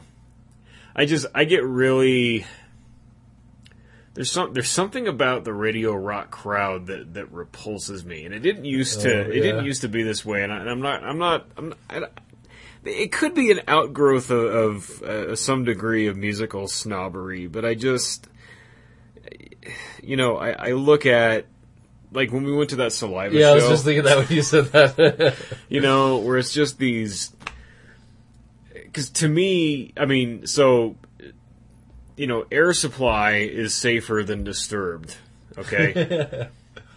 but to me, Disturbed is still safe because it's Yeah. safer than Cannibal. yeah. You know what I mean?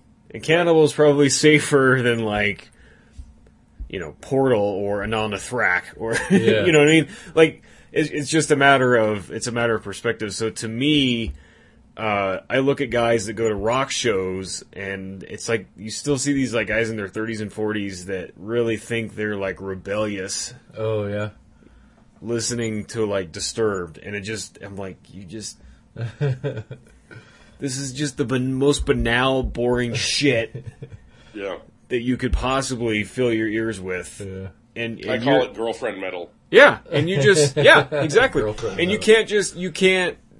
I don't know. I, I just maybe it's just one of those like because just because the stuff that I, I that typically you know tickles my fancy now is just more complicated. You know, and I just I look at it, it just seems too safe. You know what I mean? But everyone's like, "Oh yeah, the sickness. I'm down with the sickness, man." And it's like, mm, I don't know. so, but at the time, you know, they were they they definitely had a different sound. You know, it was kind of crazy when he was doing the barking monkey noises and stuff like that. Like, whoa, this guy this guy has problems.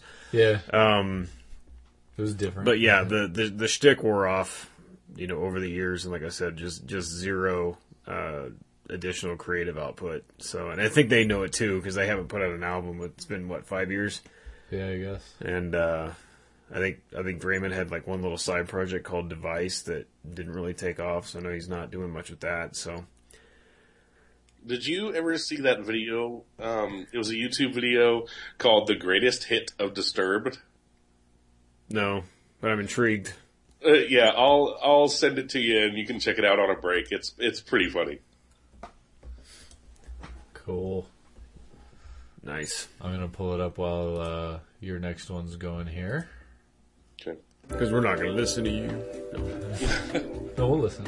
Oh, dude, I love this song. Yeah, it's my favorite. It's uh, uh That's Richard thank you, scientist.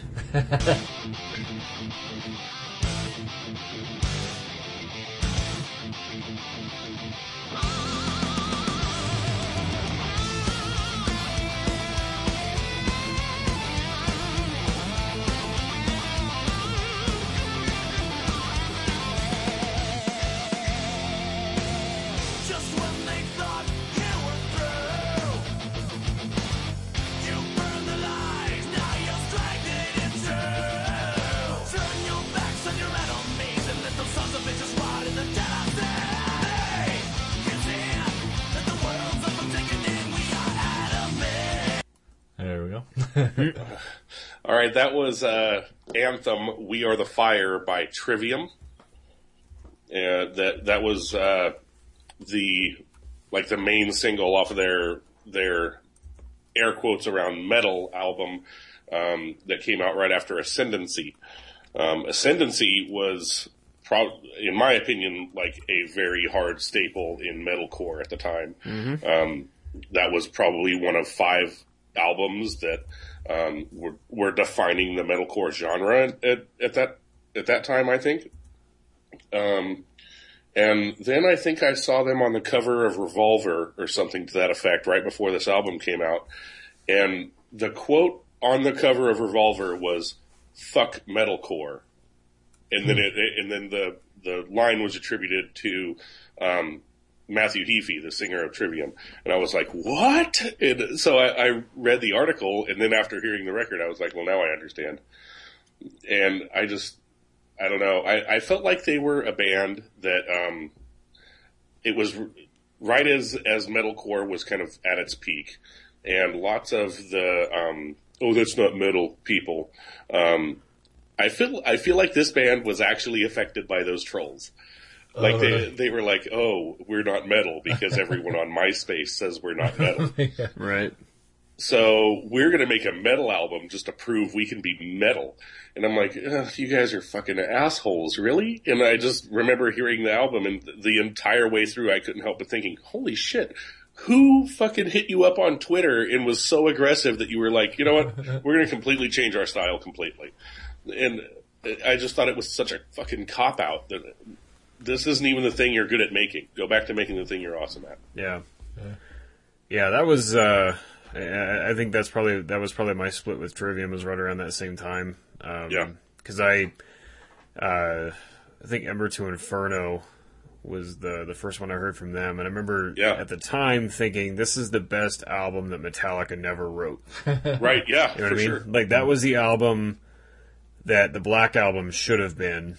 You know what I mean? And then they could have done the Mhm, Black album when they got a little older, and and then just not done load or reload or reload, and maybe gotten better production value on Death Magnetic. But um, yeah, I mean, it, yeah, it, the total total lots of uh, lots of similarities with old, old school Metallica, and I love that one. Um, and then, then their second one was yeah, that that one was really fun. And then uh, I don't think I've even bothered with the third one. I think I sampled a couple of them. It was the same thing where they, they changed the vocal style, and it was just like, nah. Like drastically changed it. yeah, yeah. Yeah. Huh. We get it, Daigle. You've never. I wasn't gonna say it this time because I didn't think I needed to. uh, okay, my bad. Uh, all right, uh, last one up here.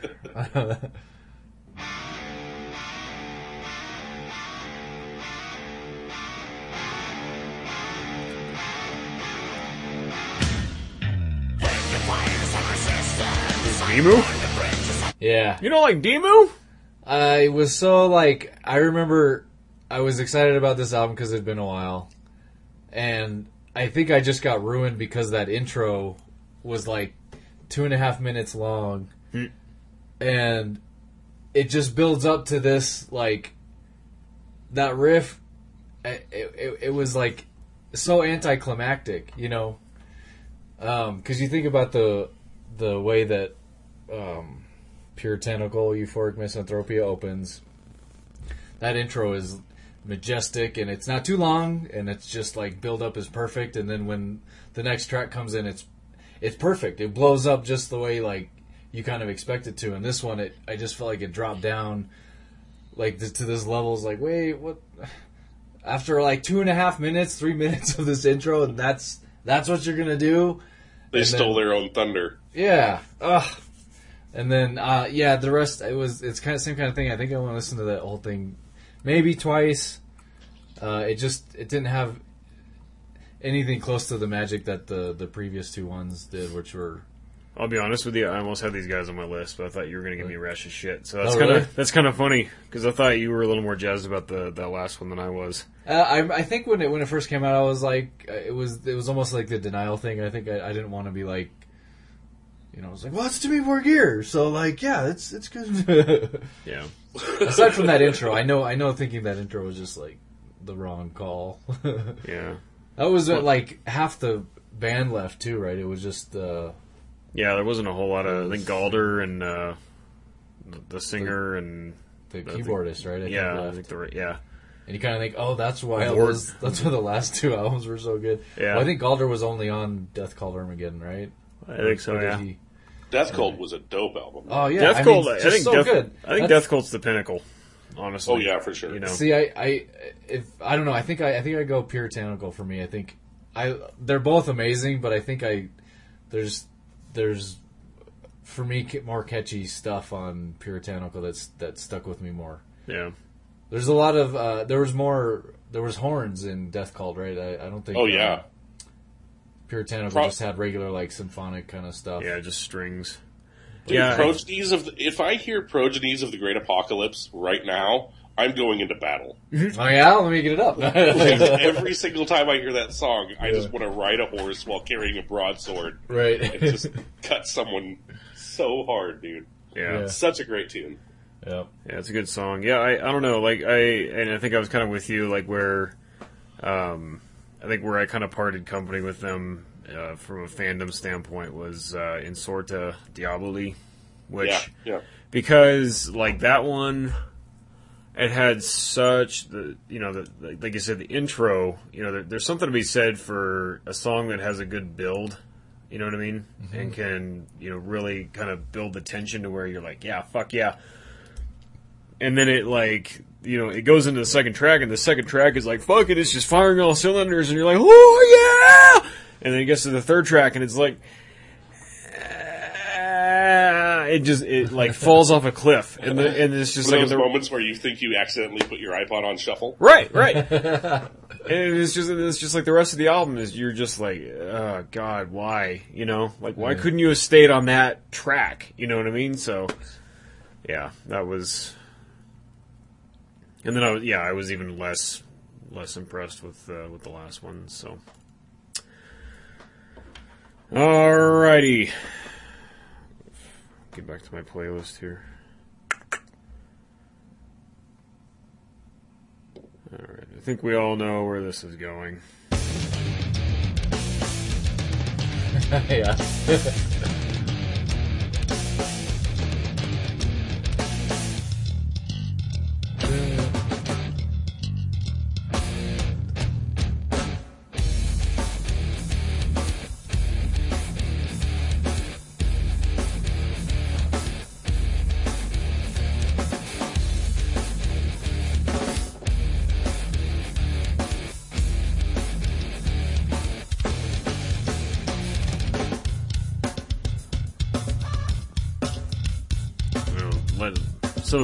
the come in just for a second.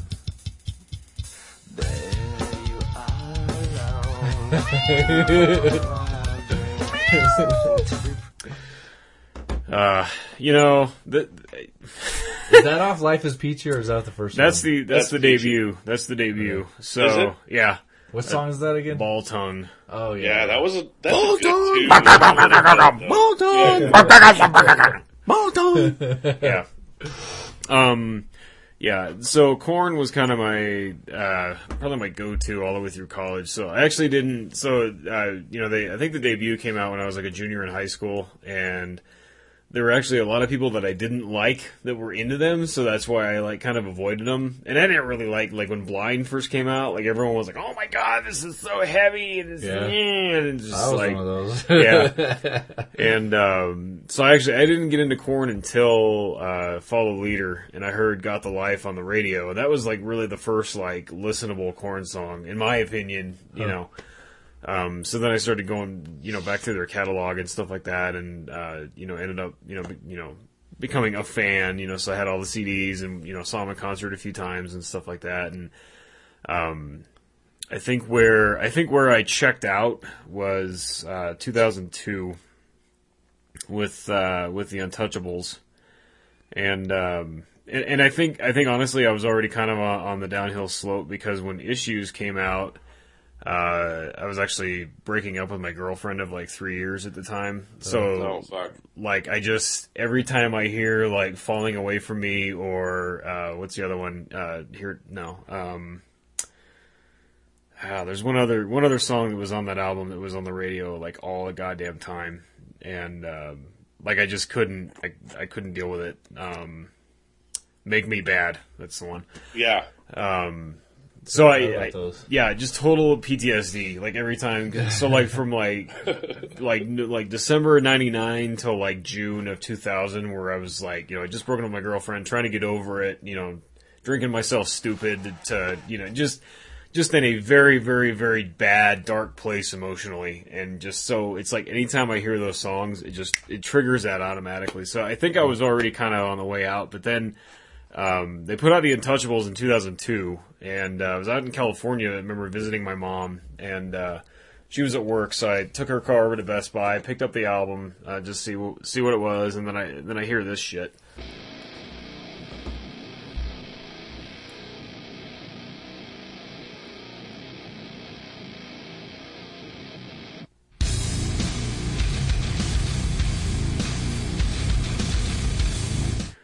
If you've heard that much of the song, you've heard the whole fucking song. Yep. yeah. It's it's like four minutes of that same fucking Yeah. riff, and, and I'm and that I'm just like, and it, and it was the same thing, and, and I came to the realization with Korn sooner than I did with with Disturbed. I don't know how or by what mechanism, but it was like, like I said, zero creative growth, zero creative. They're just putting out the same fucking album, Is that the last one that? and idiots that- like me are just, you know. So Is that the last one with uh, before Head went all Jesus freak? I I think so because I think um I think he went off the rails like in no I think I think he might have been on Take a Look in the Mirror because I because I think the big thing when he left the band was like 2004 2005. You know, the reason I remember that is because that's when like MySpace was really kind of taken off and everyone was talking Yeah. about it um, on MySpace. So, um, but yeah, the, the take a look in the mirror. I think the one that there there was one song they were playing on. Uh, I think it was "Did My Time" or something like that that was playing on the radio, and it's the same thing. It's the same. It's the same fucking song over and over again. Like I just. God, how'd you come up with that riff? Yeah, I forgot about these, man.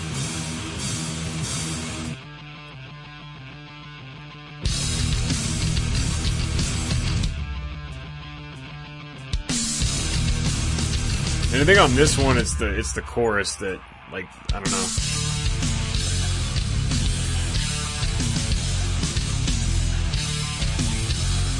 I don't know.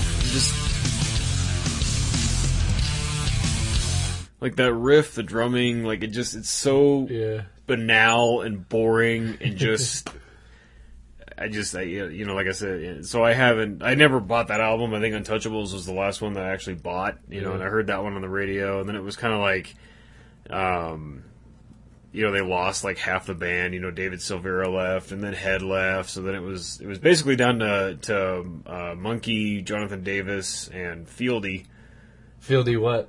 Is nuts? Fieldy's, Fieldy's nuts. Um, You know, they, so it, I don't know. It was just it just never I never felt it from there on out. So Yeah. and I'd, I'd hear a little smatterings, here, you know, every now and again, but I just I Now heads back with them, right? yeah Yeah, he is. yeah. He renounced Jesus. And I think he's I think he's back to I think he's just in a middle ground. Right. You know, because I think with him, you know, he was like real hard into like meth and Right. you know just whatever, and so he needed that kind of push to get him kind of back on track. Yeah. and now he's you know now he's kind of venturing back towards the middle of like okay i can just play in the band and do my thing and not He's Jesse after rehab. right right Yeah, I was so I was I was huge into Korn because I was Yeah, like, me oh, too. seven string guitars. Oh my god, that's amazing. That's the heaviest thing. Like when Blind came out, I was like, I have never heard anything like this before. It's so heavy, and uh, it is kind of like I look back now. I'm like, I used to love this so much. that's the thing i don't get like when i was like going back through and just like i was trying to find a song that could be a good example that i would actually you know that wouldn't throw me into a psychotic rage when i played it because i'm like but I was like I was going through Life is Peachy and the debut and Follow the Leader and stuff like that. And Follow the Leader is actually still pretty fun. You know what I mean? Like Yeah. I don't know. I was listening to, to the the Ice Cube track, Yeah, yeah. and and that one's actually Children of the Corn, I think it's called. Oh, like, and it's it, that one's not bad. I mean, it's got a good rhythm, and maybe maybe just I have a soft spot for Ice Cube because of 20, 21 Jump Street. Yeah. I don't know, but um, like I, like that album's not not too bad. You know what I mean? Uh, There's that one song on there with Fred Durst, which you know makes me want to punch babies, but Yeah. um, in a bad way. In a bad way, right? Um, I was say sometimes that's a good thing, right so you know but yeah i just it was the same thing like you know it's kind of like that time you and i we went to taco bell before the church's show and Oh, I, yeah. I ate the quesadilla and i was like how did i shovel this down my throat on a regular for so long this tastes like ass No, you're totally wrong. it was kind of like that. Like i'm just like i can't believe that that used to be me. Like i just you know like i said i think i posted a couple days ago where i was like you know it's easy to look back you know 10 12 years ago and look at yourself and go god you're a fucking idiot. But nothing brings that more sharply into focus than than listening to a Korn song and realizing how shitty my tastes actually were I see. I don't. I don't know if I'd say my taste. It was a shitty like taste thing. I just. It just doesn't have the appeal for me like it used to. Yeah. I mean, seriously, I would listen to that album. I had it on a cassette because that's when I think Yeah. CDs were just like you know. out of your out. price range Yeah, Yeah, I had I had my Walkman and like, well, I think I had the CD and I and I made you know mixtapes. I used to listen to like Pantera tapes that I you know make, and my Walkman. And uh, anyway, but yeah, same with Korn. I would just listen to that tape and wear it out, and could not get enough of it. And I think I tried to go back to it like a f- like a few years ago. I was like, I used to love this, and I got like two or three songs, and I was just like, "Ugh, not so much anymore. yeah It's more out of nostalgia. Yeah. Alrighty. Last song here. Last song, people. This band sounds familiar.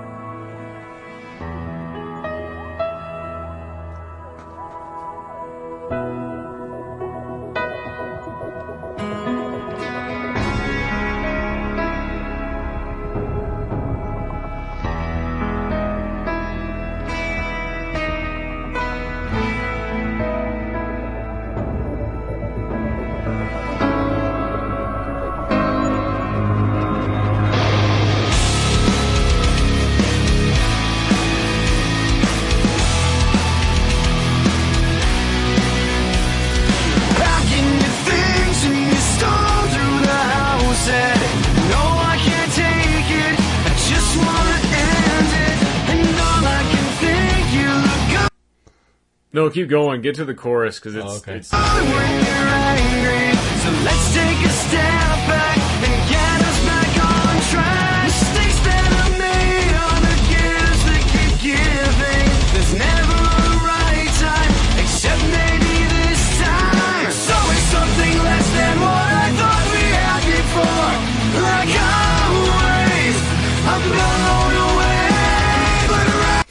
God damn it! They played Right. that clip during the interview. That's what I was talking about. I'm like, God, that's terrible. Okay, so I uh, that was all that remains. Um, the reason I chose this song, even though um, I mirror exactly what um, Jared said earlier, is I fell off. You know, Chiron was one of the albums or one of the songs on Overcome that I thought was good, also. Um, but right after that, I, I, I was done. Um, but I chose this one simply because a um, it's news, so why not? Because it's their brand new song, um, and I thought the uh, name of the track was appropriate. Right. Right. Probably won't end well. but we're So, gonna play um, the song anyway. You know? It's like I don't know, like everything. It just to me, like that video and like that, so, like that whole thing, just it it embodies everything that is wrong with popular rock and metal. Like how many fucking retarded ass broken relationship cliches can you fit into? Yeah, what are you, Fall Out Boy? Yeah, the thirty second intro, the burning picture in the house, you know, the the brief, you know, the the, the abandoned briefcase. Like, really, really, Jesus. Yeah. Um, there was, uh, I, I really enjoyed, um, the Fall of Ideals because they had gotten a new drummer and that drummer is now the drummer for Black Dahlia Murder. Um, and so he made all that remains leaps and bounds better, in my opinion, on, on the Fall of Ideals. But, um, uh, then he left after that record and it kind of went downhill from there, I think. Yeah. Do you guys? I have to ask. Do you guys know if this drummer they have now does he always drum with the one hand traditional style where it's like sideways? You know, the stick is sideways. Yes, he does. Oh, Never okay. paid attention. I don't know if he was just doing that just to, To add look to the snazzy. video. Yeah, I'm just gonna play traditional style. I never Yeah. got that. I don't get that. I don't get it unless it's for like kind of a gimmicky thing. Like, um, oh shit, what's the archaic? Archaic. Uh, their drummer is one of the most phenomenal live drummers I've ever seen. Um, because he puts on a show. You know, he he switches uh, between like regular and traditional style, like mid mid drum roll. You know, uh, he's doing shit like cross, um, you know, cross arms or whatever. It's just he's doing all kinds of visually, you know, impressive stuff. So traditional style gets a pass for me when it's when it's for that. But if it's just like this is the way I play metal, I don't know. It just seems weird. I don't know. There's like something about the way of holding that stick that just seems like you can't get aggressive enough when you're holding Right. the stick like that. I don't know. So, hmm. Anybody want to guess what I'm going to say about all that remains? Hmm. I really got into 'em. them. All right, What? so what is what is this? Uh, The greatest hit of Disturbed. The greatest hit of Disturbed. Here we go. Attention, all you metalheads. The album you didn't know you were waiting for is finally here. the greatest hit of Disturbed. Look at the spikes. All of your favorite Disturbed songs, including these classic Songs.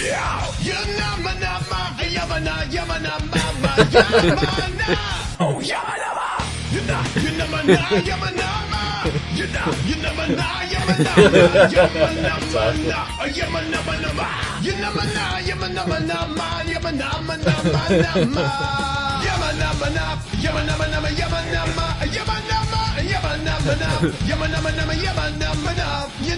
With their unique style of self-imposed limited creativity, no band has ever done more with less than Disturbed.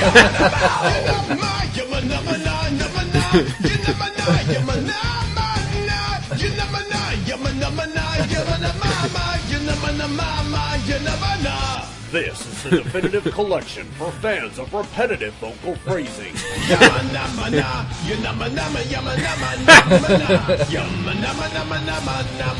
He's looking. He's looking around like.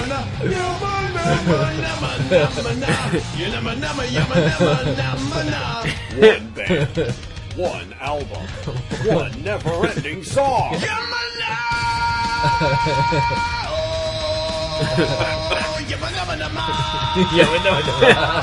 the greatest hit of Disturbed is available on two CDs or one single song MP3 download. Buy it now before supplies last forever.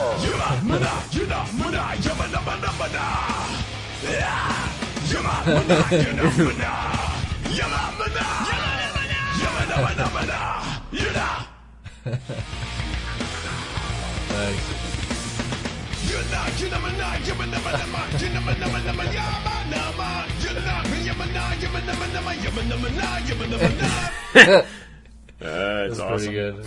You would never know. Sweet. I thought you'd enjoy that. That's hilarious. Yeah.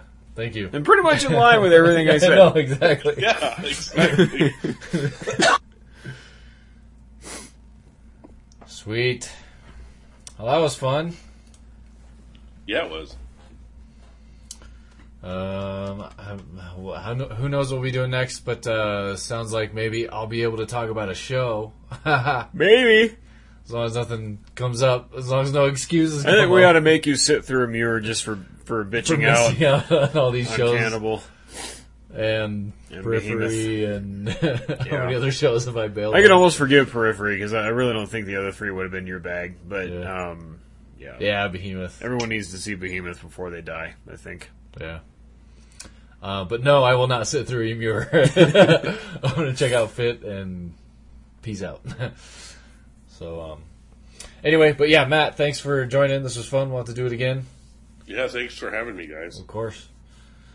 And um, we're going to close the show with another new Try Redemption tune from uh, the band that's going to have two dads in it now. Yay! And uh, I do realize the irony here of playing new Try Redemption songs because the new album does have a few songs with uh, clean vocals that I know is going to turn some people off. In fact, uh, uh, Geraldine heard one of the songs live a couple years ago when we first played it, and she was like, "I never hated a Try Redemption song until now," and so uh, it's kind of fitting. Um, we'll dedicate this show to her. Um, you know. Anyway, I, like I, I had mentioned earlier, it's for us. It's kind of like if we like it and we think it sounds cool, then we're gonna play it. You know, we don't really care. So if you don't like the the, the clean vocals, then uh, don't listen to it. We we did order the the songs in the new album so that the first uh, five songs are no clean vocals. So if uh if clean if So, so you get a commitment at everyone, and then you Yeah. wallop them upside the head. Right. That's uh, yeah that's a dirty Yeah. trick. Yeah, the the last half is is is more the uh, melodic kind of stuff, like uh, like Resurrection, that kind of those kinds of those kinds of songs, and then yeah, some clean vocals here and there. So if you don't really like our clean, style of clean vocals, that's fine. Just don't listen to those songs. uh, anyway, this song is "We Are Legion." There's a nice uh, clean vocal part in the middle. Uh, big fan. So uh, anyway, until next time. And now you've listened to Metal Speak. Fuck off.